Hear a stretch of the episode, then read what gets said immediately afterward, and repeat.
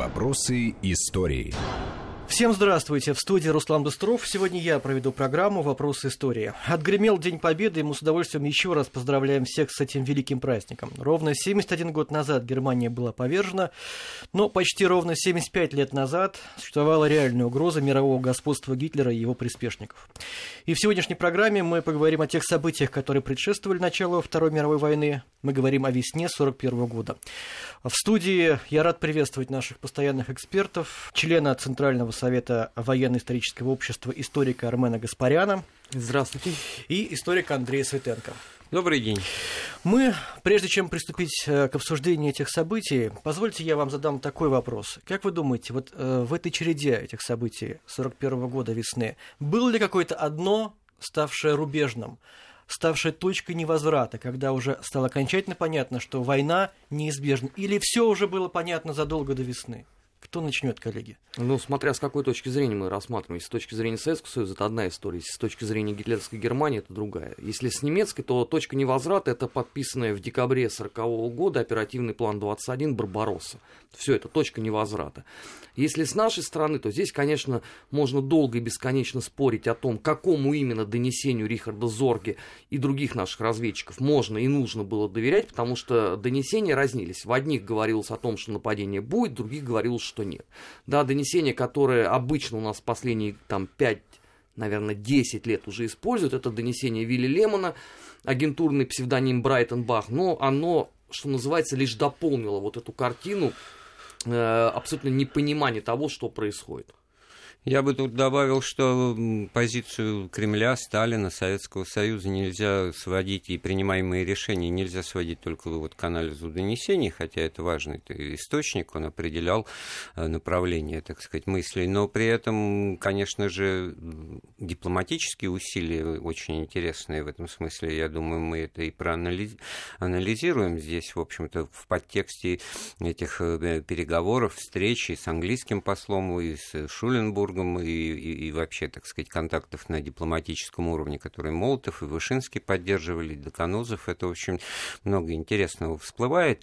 Но самое главное, что это может быть назвать словом милитаризация, но перестройка экономики страны на военные рельсы и укрепление боевой мощи Красной Армии, сосредоточение ее на западных границах Советского Союза, это очевидный факт, и нельзя говорить о том, что мы, так сказать, здесь занимали пассивное положение. И в этом смысле, конечно, это еще больше усложняет анализ происходящего, потому что вот такого рода мобилизация, концентрация сил, она как бы логично предполагает, что раз собрался, то и начнешь, так сказать, воевать. Здесь все было гораздо хитрее и сложнее.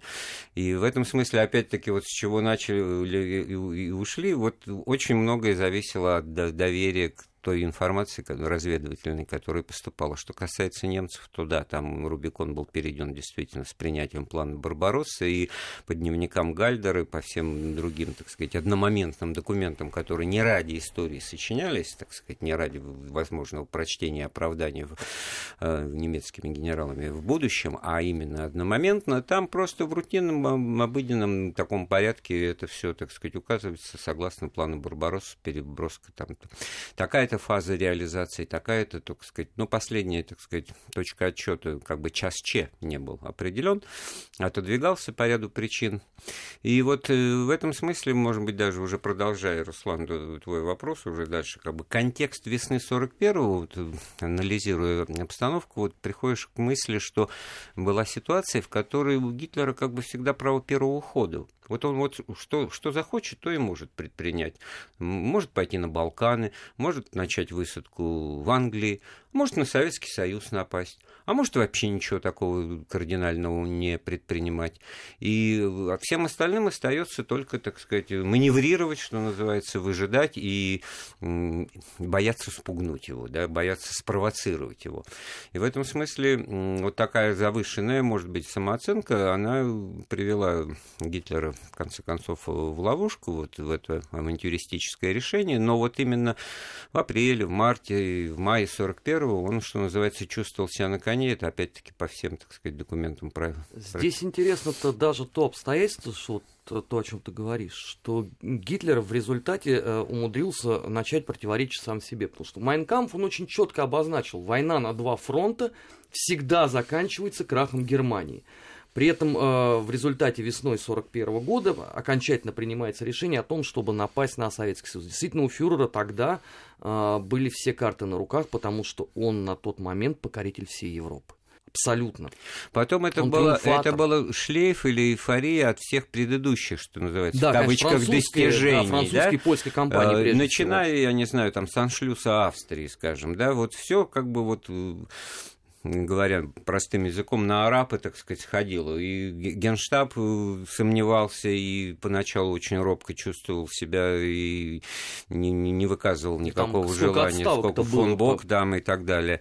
А при этом, значит, получалось, что всякий раз Гитлер побеждал вот этой своей неожиданным, так сказать, принятием, волевым решением, и джекпот срывал, да, в каждой маленькой операции. И вот это вот раз свезло, как в казино, как в рулетку игра, 2-3, Польша, потом вот как раз весна 41-го, вот действительно это с точки зрения всей логики военной стратегии, подготовки кампании, продумывания, так сказать, операций на какую-то, ну, оперативную глубину и по времени где-то как минимум в полгода, вот это все отсутствовало, и получалось, что почему донесения в этом смысле не оправдывались, да, там 15 мая звучало, и в марте такие донесения от Шульца-Бойзена в том числе приходили, но вместо этого 15 мая, значит, Гитлер оказался на Балканах, в Греции, да, по пути, так сказать, завоевав Югославию, и можно было сделать вывод, что уже, ну, как бы он не успевает начать летнюю кампанию. А потом тоже можно понять Филиппа Голикова, да, кстати, начальника разведывательного управления Генштаба РКК, потому что вот он получает донесение, да, 15 мая Гитлер собирается нападать. И он смотрит сводки разведывательные, да, которые опровергают абсолютно всю эту картину. Потому что, очевидно, любому человеку, да, ни за 3 месяца, ни за полгода Советский Союз оккупировать невозможно. Готовят немцы теплые вещи? Нет, не готовят. Готовятся смазочные материалы вооружения. Зимнего, да, периода использования. Ничего не происходит. Вот Филипп Голиков должен идти к Сталину. Он что должен докладывать? Что 15 мая нападут, только никаких абсолютно приготовлений нет. На что строится расчет? Да, на то, что за какой-то там очень короткий срок молниеносным ударом Красная Армия будет сокрушена. Но при этом товарищ Сталин скажет: подождите, у нас есть там линия Молотова, да, линия Сталина.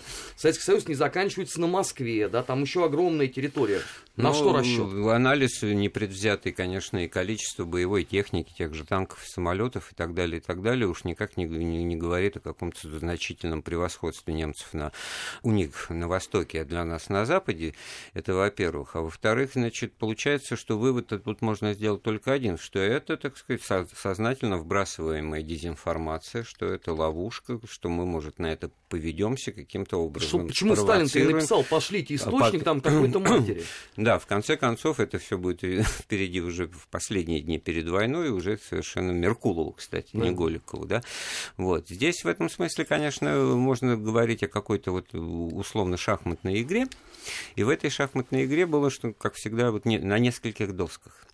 Была вот такая, значит, игра нервов, заметные, в общем-то, военные приготовления, потому что вот Армен упомянул о донесениях. Там очень много донесений от марта-апреля, в которых говорится о дислокации, о появлении немцев вот и в районе Клайпеда, которая была их тогда мемель, и в районе Бреста, и о том, что эшелоны туда, значит, приходят, уходят, перебрасываются, какое-то, так сказать, движение. Там же еще фиксировалось настроение немецких войск, и они все искренне думали, что их пропустят просто через территорию Советского Союза для того, чтобы нападать на Иран.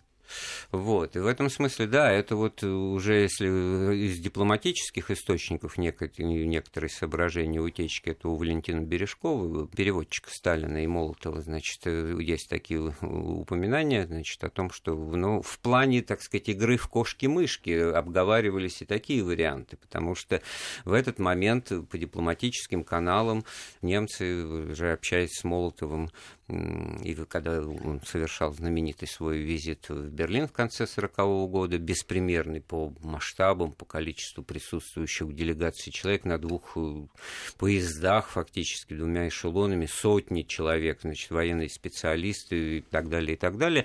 А в политическом плане было просто предложено, да, присоединяйтесь к нашему Тройственному Союзу, к оси Берлин, Рим, Токио, и мы, так сказать, поделим весь мир, вам останется в этом смысле зона Персидского залива. Так сказать. Ну, при этом опять Гитлер противоречит сам себе, да, потому что он в «Mein Kampf» написал, что любой союз с коммунистами это означает внутриполитический крах Германии. Вот такой вот абсурд.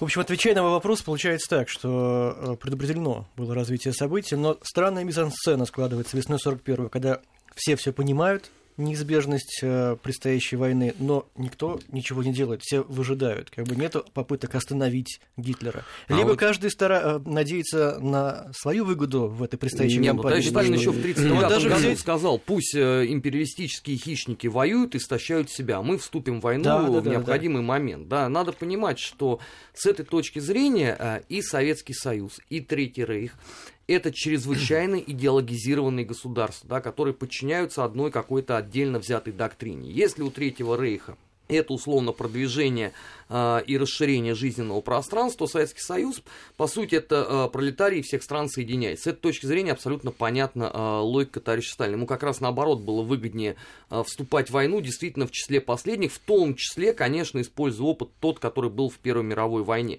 Потому что даже вот эта знаменитая речь товарища Сталина, вокруг которой сейчас все прыгают, ну как, уже, наверное, 25-26 лет. Это 5 мая? Да, 5 мая 1941 года, речь перед выпускниками Академии.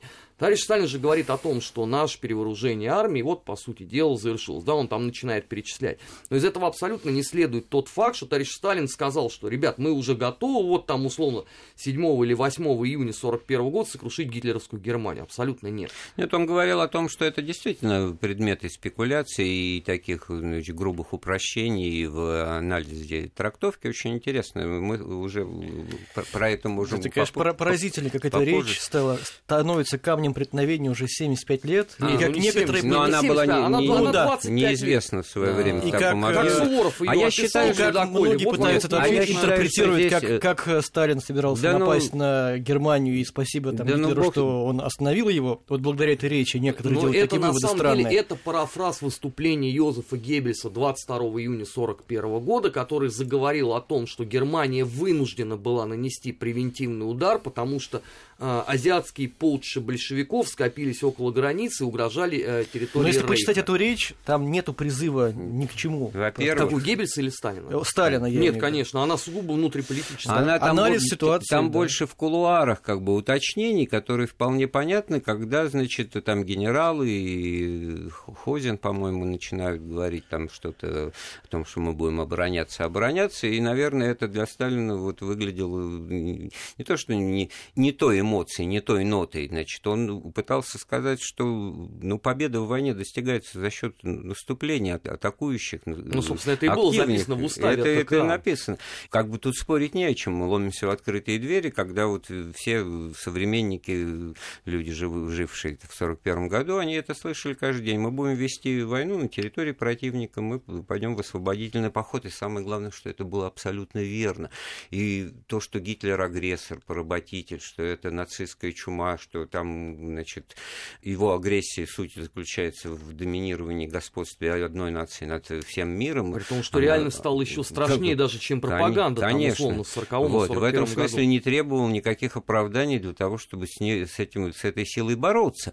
Другое дело, что, конечно, вот здесь сказывалось то, что мы идеологически завязаны на, так сказать, вот, классовые проблемы идеологические. Страна пролетарская, те страны капиталистические, и вот, скажем, Англия, которая борется с Германией, ну, даже тоже вот капиталистическая страна. И выступая, кстати, в начале 1941 года, в январе, на сессии Верховного Совета, Сталин, ну, там очень четко сказал, уже в мире идет вторая империалистическая война, которой мы не участвуем. Мы, вот наше достижение в том, что мы оказались не вовлеченными в нее, но при этом, опять-таки, тоже не говорил, что мы никогда в нее не вступим тоже. Вот в этом смысле. Потому что поводы для беспокойства. Как вы думаете, Сталин реально верил в это, зная всю обстановку, зная доклады бесконечной разведки? Нет, он искренне верил, что можно войну оттянуть, и, собственно, ради этого все и делалось, потому что вот этот знаменитый приказ погранвойскам ни в коем случае не поддаваться на провокации, ни в коем случае не вступать в открытый бой и столкновение, это как раз рассчитано на то, чтобы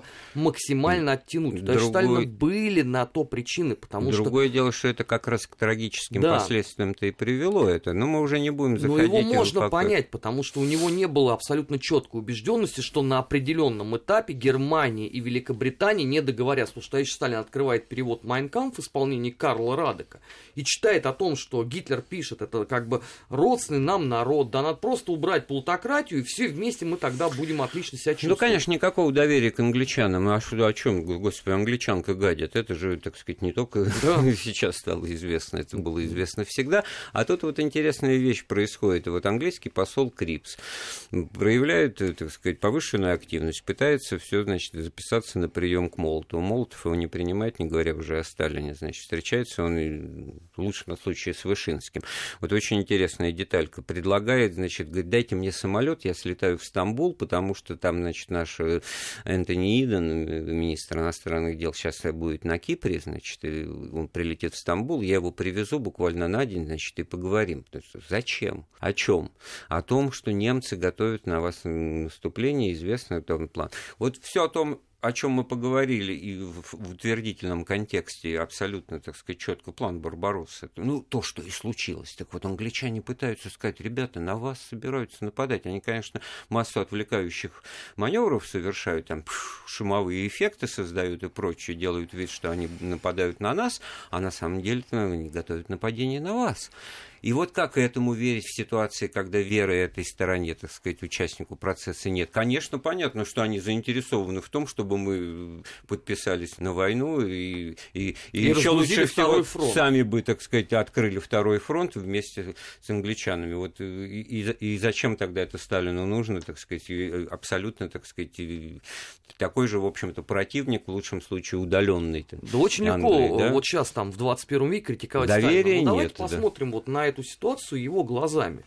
Вот вам англичане пытаются сказать о том, что на самом деле немцы хотят напасть на вас. Вот вы представьте себя Сталином и задайте вопрос, а зачем? Вот у тебя есть половина... Я это никогда не делал, честно говоря, это новый опыт для меня. Неоккупированной Франции, да, вот что вам, условно, Ницца менее дорога, чем какая-нибудь деревня Толстые Утюги в Белоруссии, да? У тебя и так пол Европы, большая часть оккупирована. У тебя не хватает войск на то, чтобы поддерживать там порядок. Плюс товарищ Сталин, человек, обладающий опытом, ну, по крайней мере, теоретическим, Первой мировой войны.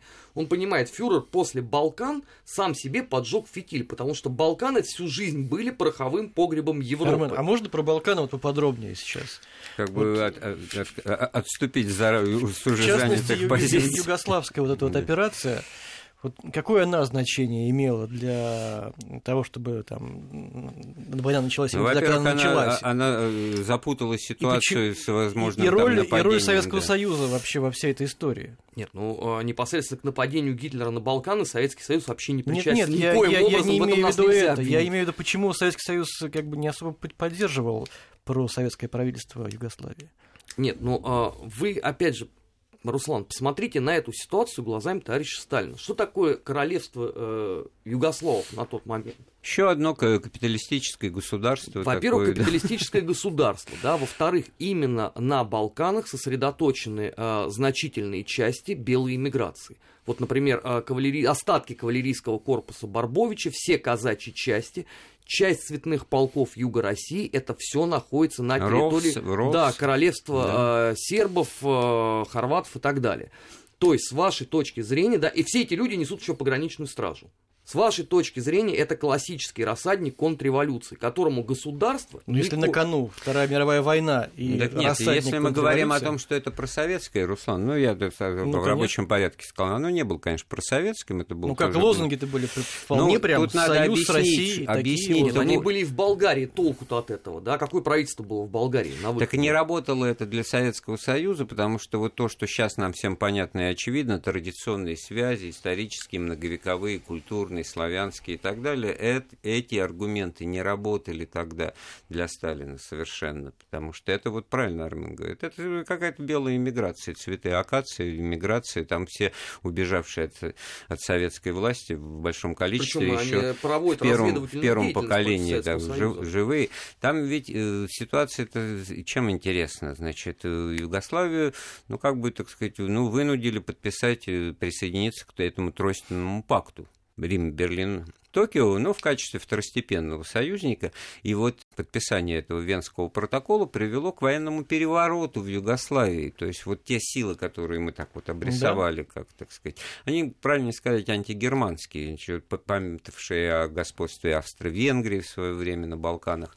Вот они возобладали, и во главе, так сказать, с генералом Симовичем. 27 марта 1941 года в Югославии произошел переворот, был отстранен от власти регент при несовершеннолетии царе Петре II, значит, его дядя Павел, вот, великий князь. И пришло новое правительство, которое в этой ситуации чрезвычайно кому-то должно было обратиться за помощью, так сказать, за легитимизацией. И это, конечно, оказался Кремль, Москва, и они начали, так сказать, в спешном порядке просить нас оказать хотя бы моральную поддержку, морально-дипломатическую. Она была оказана, потому что уже 5 апреля в Москве представители дипмиссии югославской, вот, просто уровень подписантов, представьте себе, ну просто посланник Гаврилович подписывает, еще наспех составляет чуть ли не от руки список того, что нужно югославской армии. Зенитные пулеметы, там крупнокалиберные пушки, вот это вот, а еще вот, может быть, боеприпасы, вот буквально на коленке в приемной составлялся план того, чем бы мы могли помочь. А у нас ситуация прежняя, нам главная позиция не дать повода Германии, не спровоцировать ее, не дать им аргумента возможного, но это вот не знаю, вот Сталин действовал вот так вот. Он думал, что если никаких вот поводов не будет, тогда, значит, во всяком случае, меньше шансов, что Гитлер нападет. Другое дело, что выяснилось, что ему и никаких поводов-то и не надо было. А при этом есть же еще сводки иностранного отдела НКГБ, да, по настроению эмиграции русской в Югославии. Да, те наоборот говорят, да очень хорошо. Очень хорошо, потому что вот он, крестовый поход против большевизма. Вот Германия сокрушила всех, и теперь они приступают к своей основной миссии. А значит, что для нас? Кубанский поход будет продолжаться. Армен, я бы не преувеличивал роль вот этих вот страшно далеких от народа, так сказать, белых иммигрантов, нет, ну на самом деле у немцев по разведданным они тоже фигурируют. Да, и потом образование русского корпуса на Балканах, это тоже... Это, что называется, люди, ждавшие своей очереди, пытавшиеся, значит, в этот идущий поезд... сесть и пролить. Они сели в числе первых, вот, конечно, потому что Шуцкор уже в сентябре 1941 года образуется. Ну, как бы поездом особенно не рулят, но образ хромает, но, в общем-то, поучаствовать в процессе достаточно активно.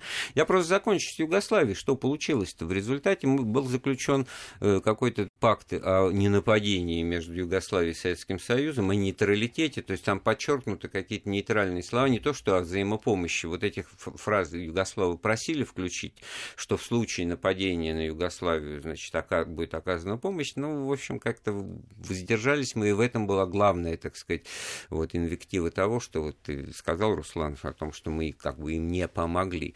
Ну, что значит не помогли? Фактически, и физически, и технически осуществить эту помощь все равно бы не удалось, даже если бы она была обещана, мы тогда бы вообще были бы в совершенно, так сказать, обидном положении оказался бы Кремль. Вот. А так, в общем-то, посыл, сигнал был послан достаточно четко, что в Югославии, значит, мы заключаем договор, которого не было доселе вообще, да, вот, ну, как бы это не остановило Гитлера, да, его, как выясняется, вообще в этом смысле ничего не могло останавливать, да.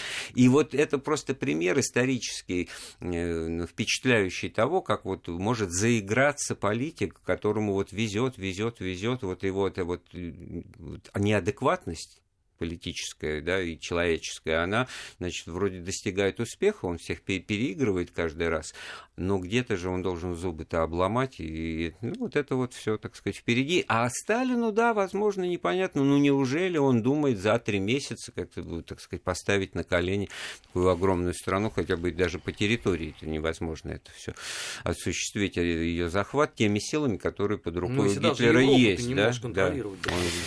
Друзья, давайте сейчас прервемся, послушаем последние новости и вернемся к нашему историческому разговору. Вопросы истории.